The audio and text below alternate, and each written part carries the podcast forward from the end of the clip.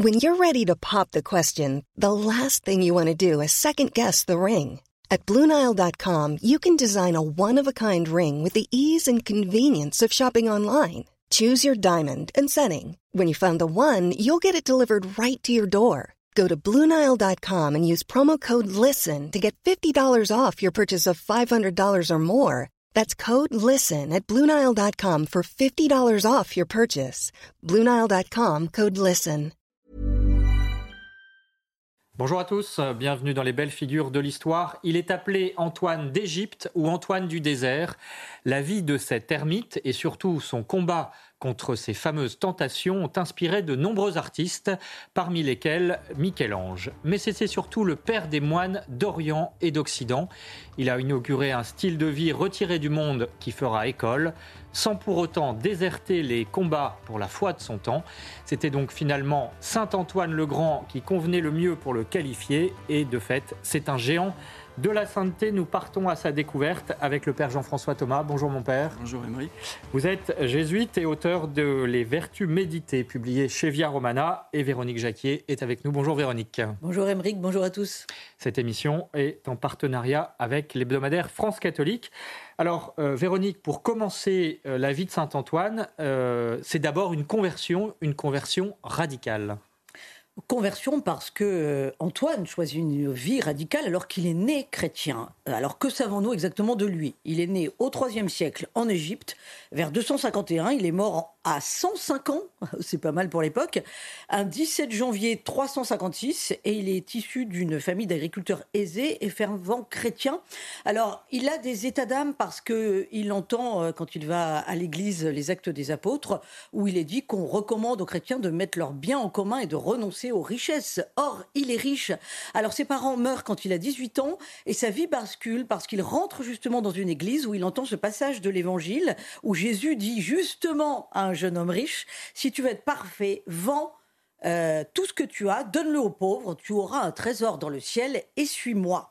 Pour Antoine, il est bien clair que cette parole s'adresse à lui, il la prend comme un appel de Dieu, il vend donc tous ses biens et donne l'argent à des chrétiennes qui vont s'occuper de sa jeune sœur orpheline. Et lui donc prend l'évangile au pied de la lettre. Il renonce aux choses matérielles et il décide de suivre le Christ dans le silence et la solitude. Alors Antoine va d'abord se mettre à l'écart de son village pour vivre comme les anachorètes de son temps, c'est-à-dire les religieux contemplatifs qui se retire dans la solitude. Il s'installe non loin de la cabane d'un vieil ascète. En fait, il ne part pas comme ça tout seul dans la nature. Il a besoin d'un guide et ce guide va l'initier à une prière continuelle. Et puis, il va visiter aussi d'autres solitaires. Il apprend des choses de chacun, l'humilité, la douceur. Pour gagner sa vie, il tresse des paniers. Alors, notons que nous connaissons quand même assez précisément la vie de Saint Antoine grâce au récit de Saint Athanase, qui fut évêque d'Alexandrie un siècle plus tard, au IVe siècle. Alors, Père Thomas, tout d'abord, pour comprendre, Antoine, quel est le contexte de l'époque? Parce qu'on voit que le fait comme ça qu'il y ait des ascètes dans le désert ou en marge des villages, finalement, c'était un peu à la mode. Alors, tout d'abord, le contexte de l'Empire romain. C'est un empire qui est encore dans sa pleine force, mais avec déjà des signes de décadence. Mais c'est une époque où se multiplient les persécutions contre les chrétiens. Donc, les chrétiens de cette région pour certains d'entre eux, vont essayer de se retirer du monde pour échapper aux persécutions. Certes, on est appelé à être martyr, mais on n'a pas à aller au-devant du martyr. Et puis, l'Égypte, c'est un pays euh, qui est très symbolique. Euh, il ne faut pas oublier que euh, notre Seigneur, lorsqu'il était enfant, s'est réfugié en Égypte avec la Sainte Famille, qu'il y a vécu plusieurs années. Donc cette terre est une terre sainte, elle est marquée par euh, la présence de Jésus. Et bien des siècles auparavant, à la même époque que Moïse, euh, règne en Égypte Akhenaton, qui est un pharaon qui va inventer le monothéisme pour l'Égypte. Donc une sorte de, bribe de révélation également pour cette terre égyptienne. Donc pour le christianisme naissant, euh, l'Égypte a une importance spirituelle considérable. Donc il n'est pas étonnant que les premiers anachorètes, les premiers ermites, et ensuite la première vie monastique organisée euh, trouvent racine ici et puis aussi euh, en Palestine. Mais que cherchent-ils ces ermites hein, dont, nous parlons, euh, comme Saint Antoine Est-ce que c'est euh, fuir le monde? Est-ce que c'est faire leur salut d'une autre manière, effectivement, dans la mesure où les persécutions, bon, en tout cas dans quelques décennies, vont s'arrêter? Donc il faut chercher une autre stimulation, si je puis dire, pour la vie chrétienne. Non, Qu'en est-il? il cherche simplement à mettre en pratique la parole très simple de Jésus, mais très exigeante si tu veux être mon disciple, que faut-il faire Deux choses. Renoncer à soi-même et porter sa croix. Alors souvent, nous, nous pensons que, ah oui, alors je vais porter ma croix. Mais non, auparavant, il faut renoncer à soi-même. Et le renoncement à soi-même, euh, c'est dans tous les domaines. Donc, ils vont vraiment essayer de vivre de façon la plus radicale possible ce renoncement euh, à soi-même pour ensuite porter leur croix, comme chacun, et puis pour devenir un réel disciple. Et ce n'est pas un, une recherche personnelle à travers cet ascétisme, parce qu'on a vu ça dans l'Antiquité ou, même de nos jours, ça existe encore. Effectivement, c'est l'ascétisme pour l'ascétisme. Oui, alors certes, il y a dans les déserts d'Égypte et de Palestine à l'époque euh, des Jeux olympiques d'ascétisme. C'est impressionnant quand on lit les apophthegmes des, pères du désert et les récits de cette époque. Euh, bon, c'est à celui qui va aller le plus loin euh, dans la pénitence, etc. Mais le but, ce n'est pas de se centrer sur soi-même. Le moi est haïssable, comme dira plus tard Pascal. Euh, donc le moi, évidemment, des passions, euh, des émotions. Non, c'est vraiment se recentrer totalement sur Dieu. Alors Véronique, euh, Saint-Antoine est évidemment, en tout cas par les artistes, très connu pour ses fameuses tentations. Expliquez-nous de quoi il retourne. Saint Antoine quitte le petit désert de son village, hein, puisqu'on a vu qu'il s'était installé en marge de son village et il n'allait pas trop loin. Et puis là, il va s'aventurer parce qu'il prend de la maturité spirituelle et il décide d'aller dans le euh, grand et vrai désert euh, d'Égypte pour être seul avec Dieu et se fortifier dans le combat spirituel. Hein, ça, c'était dans la culture religieuse de l'époque aussi. On va en parler, Père Thomas. Donc, le désert est par essence le lieu de ce combat. Il se réfugie tout d'abord dans des grottes, puis dans un fort romain abandonné, le fort de Nitrie. Et là, pendant 20 ans, il est connu pour avoir subi les attaques les plus incroyables du démon. Alors quand il était en marge de son village, il avait déjà été tenté. Et ça, c'est humain. L'ennui, la paresse, le mirage de femmes attirantes et séduisantes. Mais désormais, le diable va prendre l'apparence de bête féroce que Saint Antoine repousse avec la croix. Et puis comme la peur et la séduction ne fonctionnent pas, eh bien Saint Antoine est agressé physiquement. Ça c'est impressionnant quand même. Un jour, il se trouve dans un ancien tombeau égyptien et il raconte, il racontera euh, qu'il a été attaqué par plusieurs démons et laissé carrément pour mort. Et c'est une lumière merveilleuse qui va venir chasser ces mauvais esprits. Et Saint Antoine dira alors reconnaître Jésus et il lui dira d'ailleurs où étais-tu, Seigneur, lorsque je combattais pour me secourir et guérir mes blessures? Et il entend alors le Christ lui répondre Antoine, j'étais là et j'attendais de voir ton combat. Maintenant que tu as lutté avec courage, je répandrai ta gloire dans le monde entier. Alors Antoine finalement résiste à tout quand même, et pendant 20 ans, avec l'aide de Dieu, peu à peu il acquiert même la capacité de reconnaître les fausses apparitions lorsque par exemple le démon se fait passer pour un ange. Euh, Saint Antoine d'ailleurs a déclaré, sans tentation, personne ne peut être sauvé. Qu'est-ce que cela signifie, Père Thomas? Parce que tout un chacun ne rencontre pas physiquement le diable tout de même, disons les choses. Euh, pas physiquement, mais le malin est présent euh, constamment aussi dans notre vie. Euh, le malin et ses démons ne savent pas évidemment ce que sont, ce qu'est la nature humaine. Ce sont de purs esprits, mais ils peuvent, bon, ils, ont, ils sont suffisamment intelligents pour voir qu'il y a un certain nombre de propositions qu'ils peuvent faire qui marchent aisément. Et tout ce qui a trait évidemment aux tentations directement liées à la chair, à ce que nous sommes dans notre nature humaine. Donc, évidemment, ils vont utiliser euh, tous ces moyens de façon euh, appropriée et de façon très imaginative. Euh, on remarque que dans la vie de très grands saints, il y a le même type de tentation que, saint Antoine a pu traverser. prenez le saint curé d'Ars, saint Jean Bosco, le Padre Pio. Bon, ils ont vécu cette confrontation parfois physique avec le démon. En tout cas, la tentation, euh, ça fait partie de la vie de tout chrétien. Donc c'est comme euh, lorsque pendant l'été, vous laissez votre fenêtre ouverte, une mouche entre, et c'est la tentation.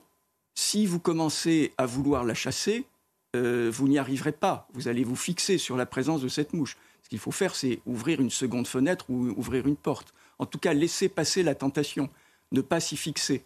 Et c'est en fait la leçon que nous laisse Saint Antoine, même dans les combats très très forts qui ont été les siens pour traverser les différentes épreuves que le Seigneur lui a envoyées. Quelle est la meilleure arme euh, utilisée ou que nous montre justement Saint Antoine dans ce combat spirituel que vous venez de décrire?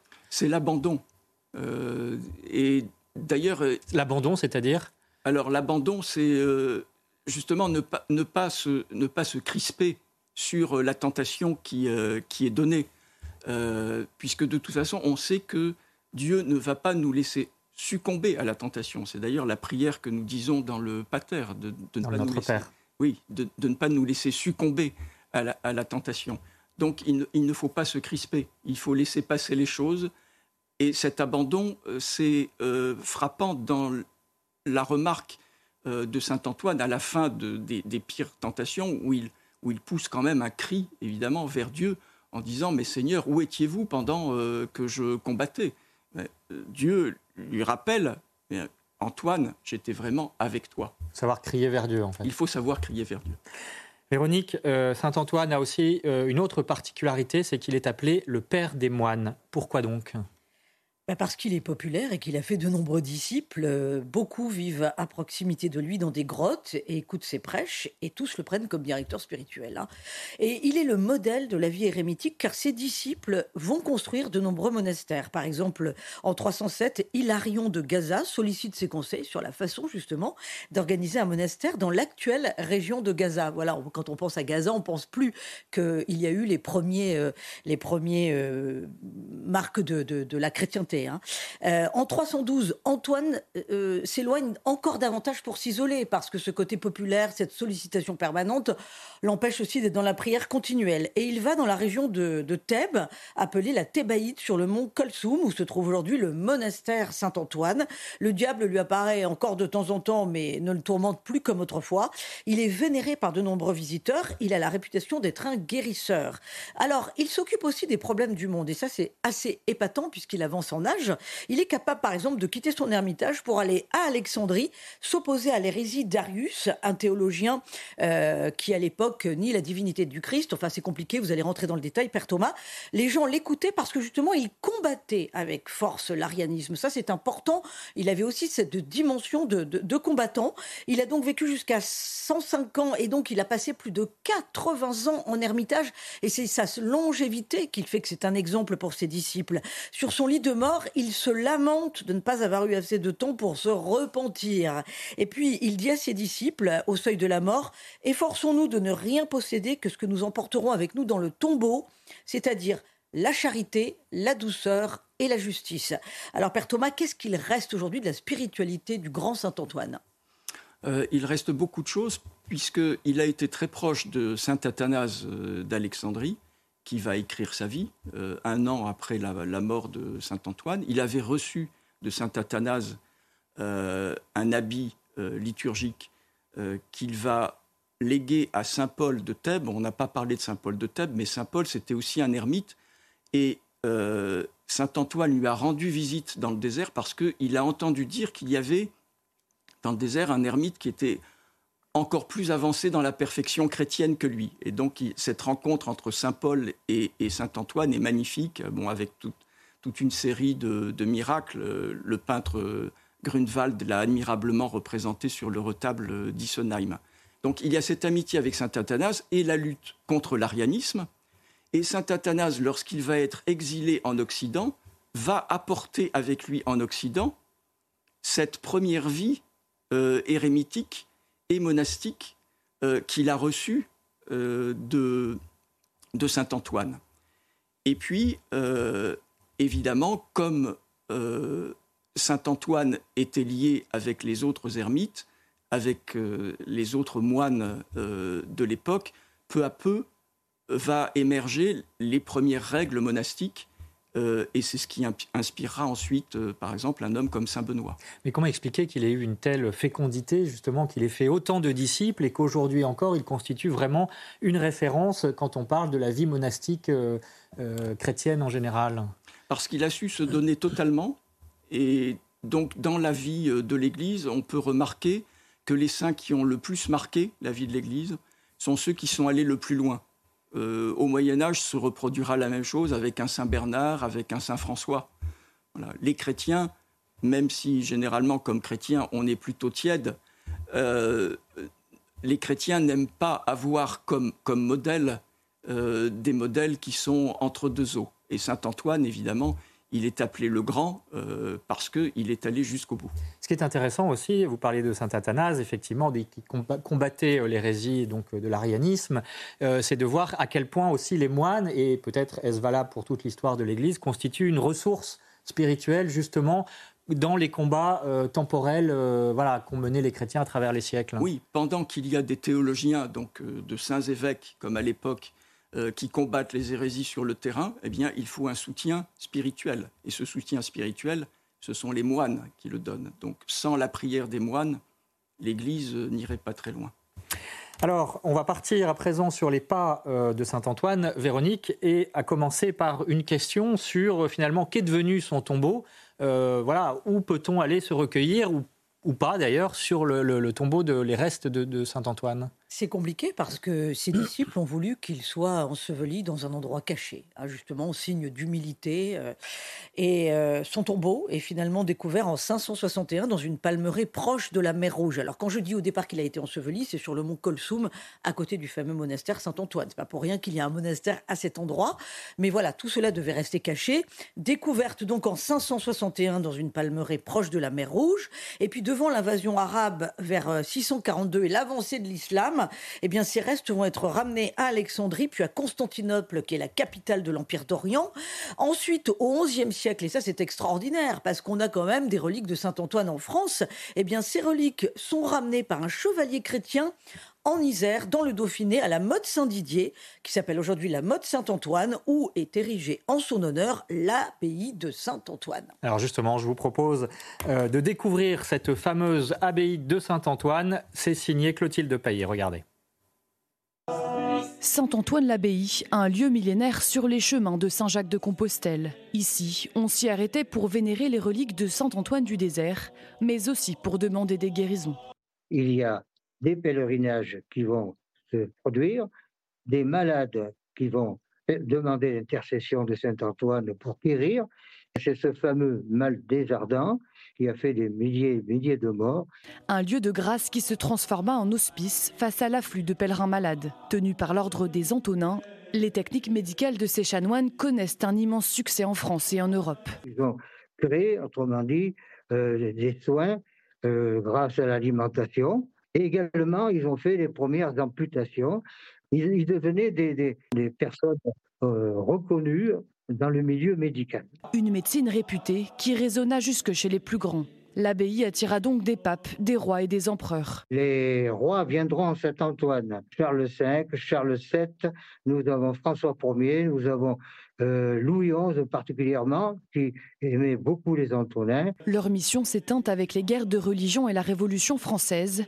Les Antonins seront finalement rattachés à l'ordre de Malte.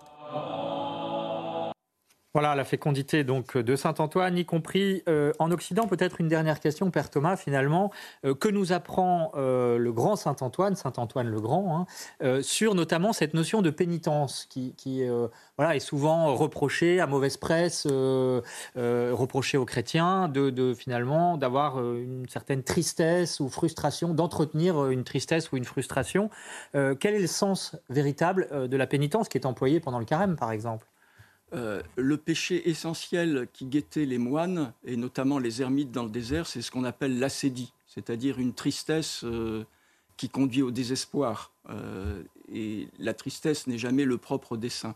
Alors que Saint Antoine, lui, a toujours prêché et a toujours vécu une joie intérieure totale.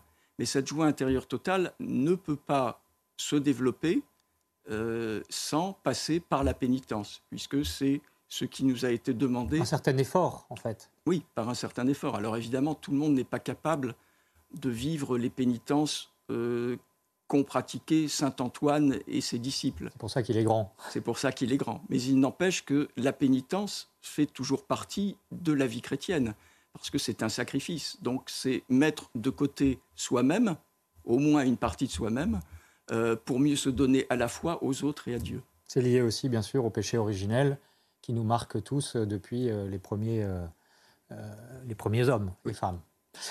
Véronique, quelques livres pour découvrir Saint-Antoine Antoine? Le grand-père des moines par saint Athanase, le fameux saint Athanase d'Alexandrie aux éditions du Cerf, et puis les apophthegmes des pères, ça c'est dans la collection Sources chrétiennes euh, aux éditions du Cerf, ce sont les paroles de, de Père du désert. Sans oublier bien entendu France catholique que vous retrouvez sur abonnement ou sur france-catholique.fr. Et puis alors, ce n'est pas un exemple à donner, mais il y a euh, la tentation de Saint-Antoine de Gustave Flaubert, qui pour le coup euh, est plutôt anticlérical, néanmoins, voilà, qui rend hommage euh, de manière paradoxale à Saint-Antoine.